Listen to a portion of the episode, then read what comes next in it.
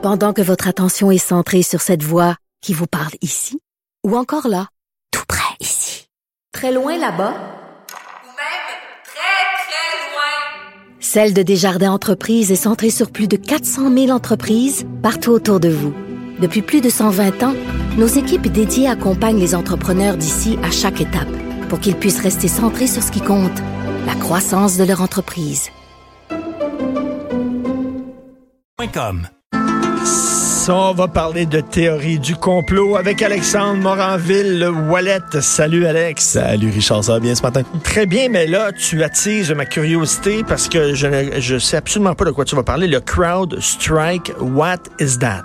Le CrowdStrike Conspiracy, puis c'est encore plus ironique quand on entend de la musique de X-Files, parce que la théorie dont je vais vous parler, là, ça n'a rien à voir avec des aliens, des reptiliens, la Terre plate, le Soleil qui est une marmite géante. Il y, a rien de, de complètement fou là-dedans, okay. euh, à part le fait que c'est un peu absurde, parce que là, on parle d'une théorie du complot dont sans le savoir, puis sans que les gens le sachent, là, on, on, on, en parle sur les télés nationales, internationales, depuis même le mercredi dernier, on Hey. a encore entendu parler. Je sais pas c'est quoi.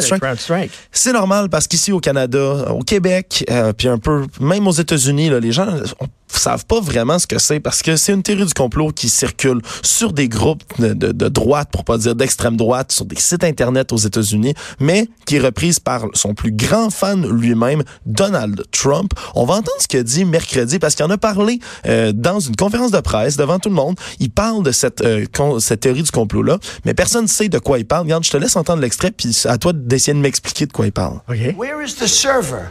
How come the FBI never got the server? From the DNC? Where is the server? I want to see the server. Let's see what's on the server. So the server, they say, is held by a company whose primary ownership individual is from Ukraine. I'd like to see the server. I think it's very important for this country to see the server.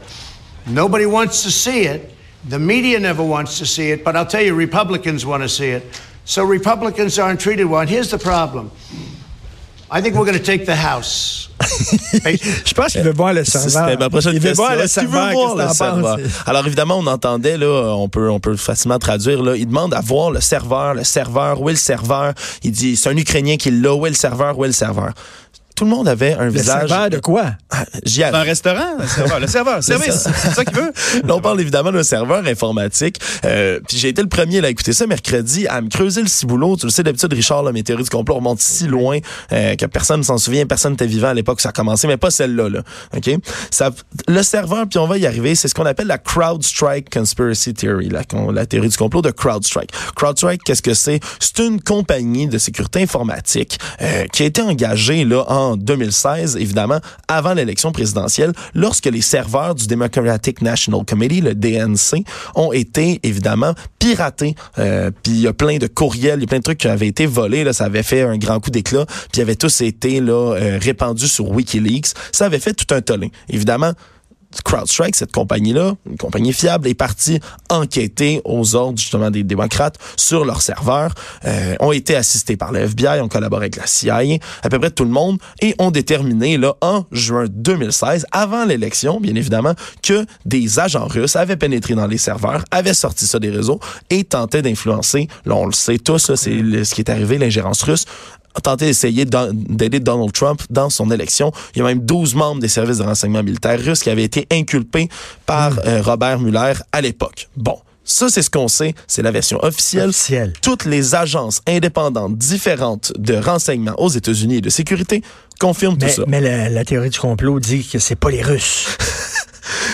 En mars 2017, après l'élection de Trump, il y a un post anonyme sur le site, là, évidemment, là, de très lointaine droite 4chan, hein, où tous là, les, les derniers tireurs, les auteurs de fusillades ont publié des manifestes. là. Bref, un site qui a même été là euh, fermé pendant un bout, euh, qui va revenir d'ailleurs sous le nom de 8chan. Dans tous les cas, un, un égout à ciel ouvert comme forum. Un post anonyme qui est mis là, qui dit que la Russie pouvait jamais avoir euh, répandu cette, euh, ces, ces courriels démocrates-là. C'est pas la Russie. Il donne aucune preuve, à part un espèce de document avec évidemment aucun fondement, dans lequel il dit il y a quelqu'un d'autre qui a essayé là, d'utiliser la Russie comme euh, un bouc émissaire, mais c'est quelqu'un d'autre qui serait allé liquer ça. C'est les démocrates qui veulent faire à croire, évidemment au moyen de CrowdStrike, que c'est la Russie quand c'est pas ça du tout. Bon. Évidemment, tous les experts se sont penchés encore une fois là-dessus. Euh, puis après, tout le monde a vu que c'est un document complètement faux. hein. Il y a un, un- un- un- un expert là, digital du nom de Campbell qui est allé même vérifier sur ce document-là, qui l'a retracé à un Anglais de 39 ans qui est un troll notoire sur les groupes, qui pousse des trucs pour les Russes. Mais là, le problème, c'est que ça fait son chemin jusqu'à la Maison Blanche. Ce post anonyme-là d'un Anglais de 39 ans, un troll informatique, un gars dans son sous-sol, ça s'est rendu jusqu'à la Maison Blanche. Et évidemment, Donald Trump est Ah, il, devenu... était, il était rendu à sa quatrième Guinness. Il y avait un sac de Doritos entre les deux cuisses. Il a écrit ça comme ça sur son ordinateur. Boum! Il s'est dit, ça va être très drôle. Mais là, on, on parle de quelque chose qui est arrivé bien, à- bien après que la Russie a été trouvée coupable. là. Ça n'a aucun rapport. Ça n'a pas de sens du tout. Il n'y a aucune preuve. Tout, euh, tout s'en va dans, l'autre direction, bien évidemment. Puis là, on parlait même pas de l'Ukraine à l'époque. On faisait juste dire que c'était ouf, quelque chose dans tout ça. Dans l'extrait qu'on a entendu tantôt, je vous rappelle, on a entendu Trump, il dit, disait que c'était peut-être quelqu'un en Ukraine. Ça, c'est une autre rumeur qui est partie encore une fois sur des forums, qui dit que le, chef, un des gars qui possède CrowdStrike serait un Ukrainien. Encore une fois, Richard, est-ce que le fondateur de CrowdStrike est un Ukrainien? C'est pas du tout un Ukrainien, c'est un Russe C'est un russe. qui est naturalisé américain. Mais quel, quel est l'intérêt euh, pour euh, Trump de, de- de faire porter le dieu de ça euh, aux Ukrainiens?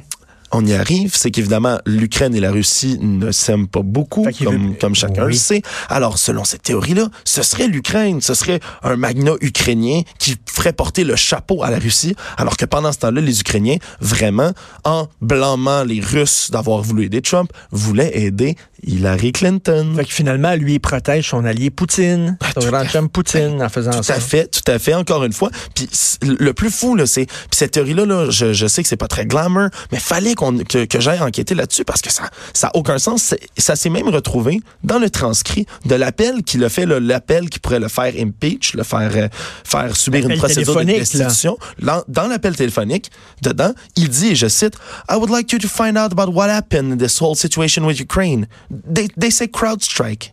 I guess you have one of your wealthy people. The, the server. They say, they say Ukraine have it. L'Ukraine. Le Ils disent serveur, que le l'Ukraine serveur. a Faut le trou- serveur. Fred, faut trouver le serveur. Ce serveur. Je veux The voir le server. serveur. How come the FBI never got the server? C'est, et ce serveur, ce Where is serveur-là, the server? I want to see the server. Et ce serveur-là, dans la théorie, c'est que euh, lorsque euh, CrowdStrike ont enquêté là, euh, là-dessus, ils ont donné évidemment une copie de leur serveur au FBI, à la CIA, tout ça, une copie digitale, copie conforme, comme on peut en faire de à peu près tous les serveurs. Puis l'ont donné. On donne pas un serveur physique à qui que ce soit. C'est pas quelque chose qu'on fait, mais il y a moyen d'identifier que c'est bel et bien une véritable copie. Euh, Alors CrowdStrike ont donné leur copie, puis c'est pas à partir de tout ça que c'est donné l'enquête. Alors, la théorie dit que ce serait une copie altérée et que le vrai serveur serait quelque part en Ukraine parce qu'on se rappelle, évidemment, dans la tête de M. Trump, le serveur est en Ukraine. OK, mais là, il croit à cette théorie du complot-là où il la fait circuler parce que ça fait son affaire, parce que ça protège son chum Poutine, mais il croit pas pantoute. On sait pas. Ça, On ça, sait pas. évidemment, ça reste, euh, ça reste à déterminer, mais tout reste que euh, il y a pas un, euh, un seul officiel ou presque, à part ceux qui suivent Trump comme euh, à la vie à la mort, qui croit en cette théorie-là. Tout le monde sait que c'est complètement faux, mais là, on parle quand même. C'est c'est bien, ça, c'est une théorie du complot moderne. Là, Extrêmement on, récente. On, on tourne, on vient pas là, au chevalier de la table ronde. Oui, Fred. Le serveur est au club de golf, peut-être, là. il va le partager. À Mar-a-Lago? Ouais, ben là où il peut avoir le G7, là. Ah, ben, j'ai trouvé, I found the server. Il va le brancher. Found puis the server. Ouais, va- Where is the server? I want to Where see is the... the server? Alors, c'est c'est- le plan, ça. Ben oui, Il très- caché peut-être dans un trou à quelque part sur le Alors, numéro ça- 8. Tout ça pour dire que c'est déjà en Ukraine. On sait que les démocrates, Joe Biden est allé en, son fils est allé en Ukraine. Richard, que là, là, il doit avoir un lien là-dedans, les démocrates, l'Ukraine. T'es en train de tomber direct dans le rabbit hole, le trou de lapin. Alors tout ça pour dire que André Richard, un Grâce président à toi, grâce à toi, on sait les vraies choses. On connaît, on voit derrière l'écran, on voit les coulisses. dans le deep state là. le deep state, là. la vérité, vous l'avez entendu ici, dans la bouche de Alexandre Morandé-Ouellet. C'est-tu tout le temps qu'il nous reste? Déjà, c'est tout le temps. Merci beaucoup, Alexandre Merci Moraville. Wallet. Je veux remercier l'ami Fred de Rio qui est à la console, euh, qui est aux effets sonores et tout. Et je veux souhaiter prompt rétablissement à notre ami recherchiste Hugo Veilleux qui, depuis deux jours, est malade chez lui. Euh, Soigne-toi bien, prends soin de toi et on te revoit en début de semaine. Passez. Ben, euh, Joe, Joe. Ouais, Jonathan. c'est ça. Il, Ben oui. il veut pas me parler. Ah? Jonathan! Il est pressé, pressé, pressé. Sérieusement, Jonathan, comment là, ça moi- va? Ah ben ça va, ça va comme, comme ça. Il y a Comme des si- journées comme ça. Ah oui, il y a des journées de En y a plus, des- mon chum, mon- déjà là, c'est un début de journée de, de, de merde, pour plein de raisons, on en a tous. Euh, mon- ami euh, Richou qui, euh, qui m'oublie. Just keeps getting better and better. Hey, euh, c'est bon ton texte. Les- les- le Québec a peur d'Andrew Scheer. Et c'est vrai. Et tu te demandes pourquoi. Puis tu n'arrives pas à comprendre pourquoi on a peur de lui. Ben, non, mais tu sais, on, on le sait qu'il y a la problématique de l'avortement, des valeurs personnelles. Puis je, dis pas que c'est injustifié. Je fais juste remarquer que euh, clairement, ce qu'on recherche au Québec en ce moment, c'est un parti nationaliste. Très drôle de voir le NPD et les libéraux jouer euh, ces jours-ci à qui sera le plus progressiste. tu sais. Le NPD affiche des pancartes, ils ont refait faire des pancartes C'est nous les vrais progressistes. Puis Justin Trudeau se promène en disant Ça prend un, un gouvernement progressiste, alors que les Québécois veulent du nationalisme. Si on regarde Oui. le seul parti qui peut gouverner, là, parce que le Bloc peut pas gouverner, euh, le seul parti qui, qui incarne ces valeurs-là et les attentes des C'est Québécois, conservateur. C'est pas mal les conservateurs. Là, Tu sais, les demandes, le rapport d'impôt unique, euh, plus de pouvoir en immigration, euh, le respect de la loi 21. Andrew Scheer l'aime pas, mais il s'est engagé mille et une fois à ne pas euh, intervenir. Le financement du troisième lien, tiens, ici à Québec, euh, plus de compétences pour euh, le, le- Québec, etc., etc. C'est les conservateurs qui promettent ça, mais malheureusement, la méfiance envers Andrew Scheer est telle que euh, ça passe pas la rampe. Ça passe juste pas la rampe. Bref, euh, ça va être le fun de Mais, voir mais, ça mais, mais t'as raison. Et quand il est arrivé, là, puis qu'il a fait son, son Love Fest là, cette semaine en disant là, qu'il est- sa profession de foi est nationaliste et tout ça, il y a beaucoup de gens qui ont dit ouais, ouais, ouais. tu sais. Euh, Mais, mais toi, tu dis non, non, il était sincère. Ben oui, non, il était sincère. Puis c'est surtout que euh, il y a des gens qui disent ah, tu sais, ça arrive tard dans la campagne, mais tous les éléments qui étaient là-dedans, ce sont, il y avait rien de nouveau. Tu sais, on peut pas dire qu'il est arrivé à la dernière seconde avec hey, je vais vous donner ça, je vais vous donner ça.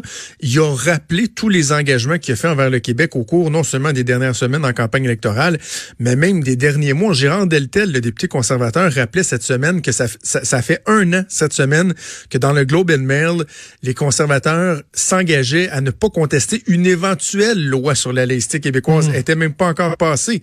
Donc ça fait longtemps que ça a été fait, tu sais. Mais euh, Donc, c'est euh, personnellement, c'est que lui, qui- lui, pense pas. C'est son, son image, ça. malheureusement. il passe pas. Il passe pas. Hey, juste te, te dire, euh, on est vendredi, des fois on essaie d'être un peu plus léger, on va avoir des Oui. entrevues évidemment d'actualité, mais on va parler avec euh, Olivier Langlois, qui est un étudiant au département de communication à l'Université d'Ottawa. Et lui, il a fait une, une, une maîtrise, une thèse de maîtrise d'une centaine de pages sur les émoticônes. À quel point ça s'est rendu que ça joue un rôle que notre relation avec les émoticônes euh, des fois veut nous veut dire bien des choses à quel point euh, aussi la façon que je, je donne un exemple. Si mettons toi puis moi on, on s'échange souvent et euh, fait qu'on met beaucoup d'émoticônes mettons. Oui. et qu'à un moment donné notre relation se refroidit on va pouvoir s'en rendre compte par l'absence d'émoticônes. C'est-à-dire que OK. quand tu es en froid avec quelqu'un, tu mets moins d'émoticônes, tu sais.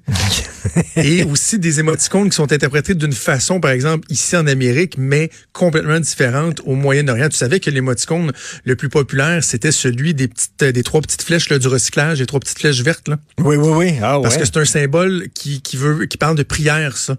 Euh, au Moyen-Orient, donc Eh. c'est pas, pas, en toute la même affaire.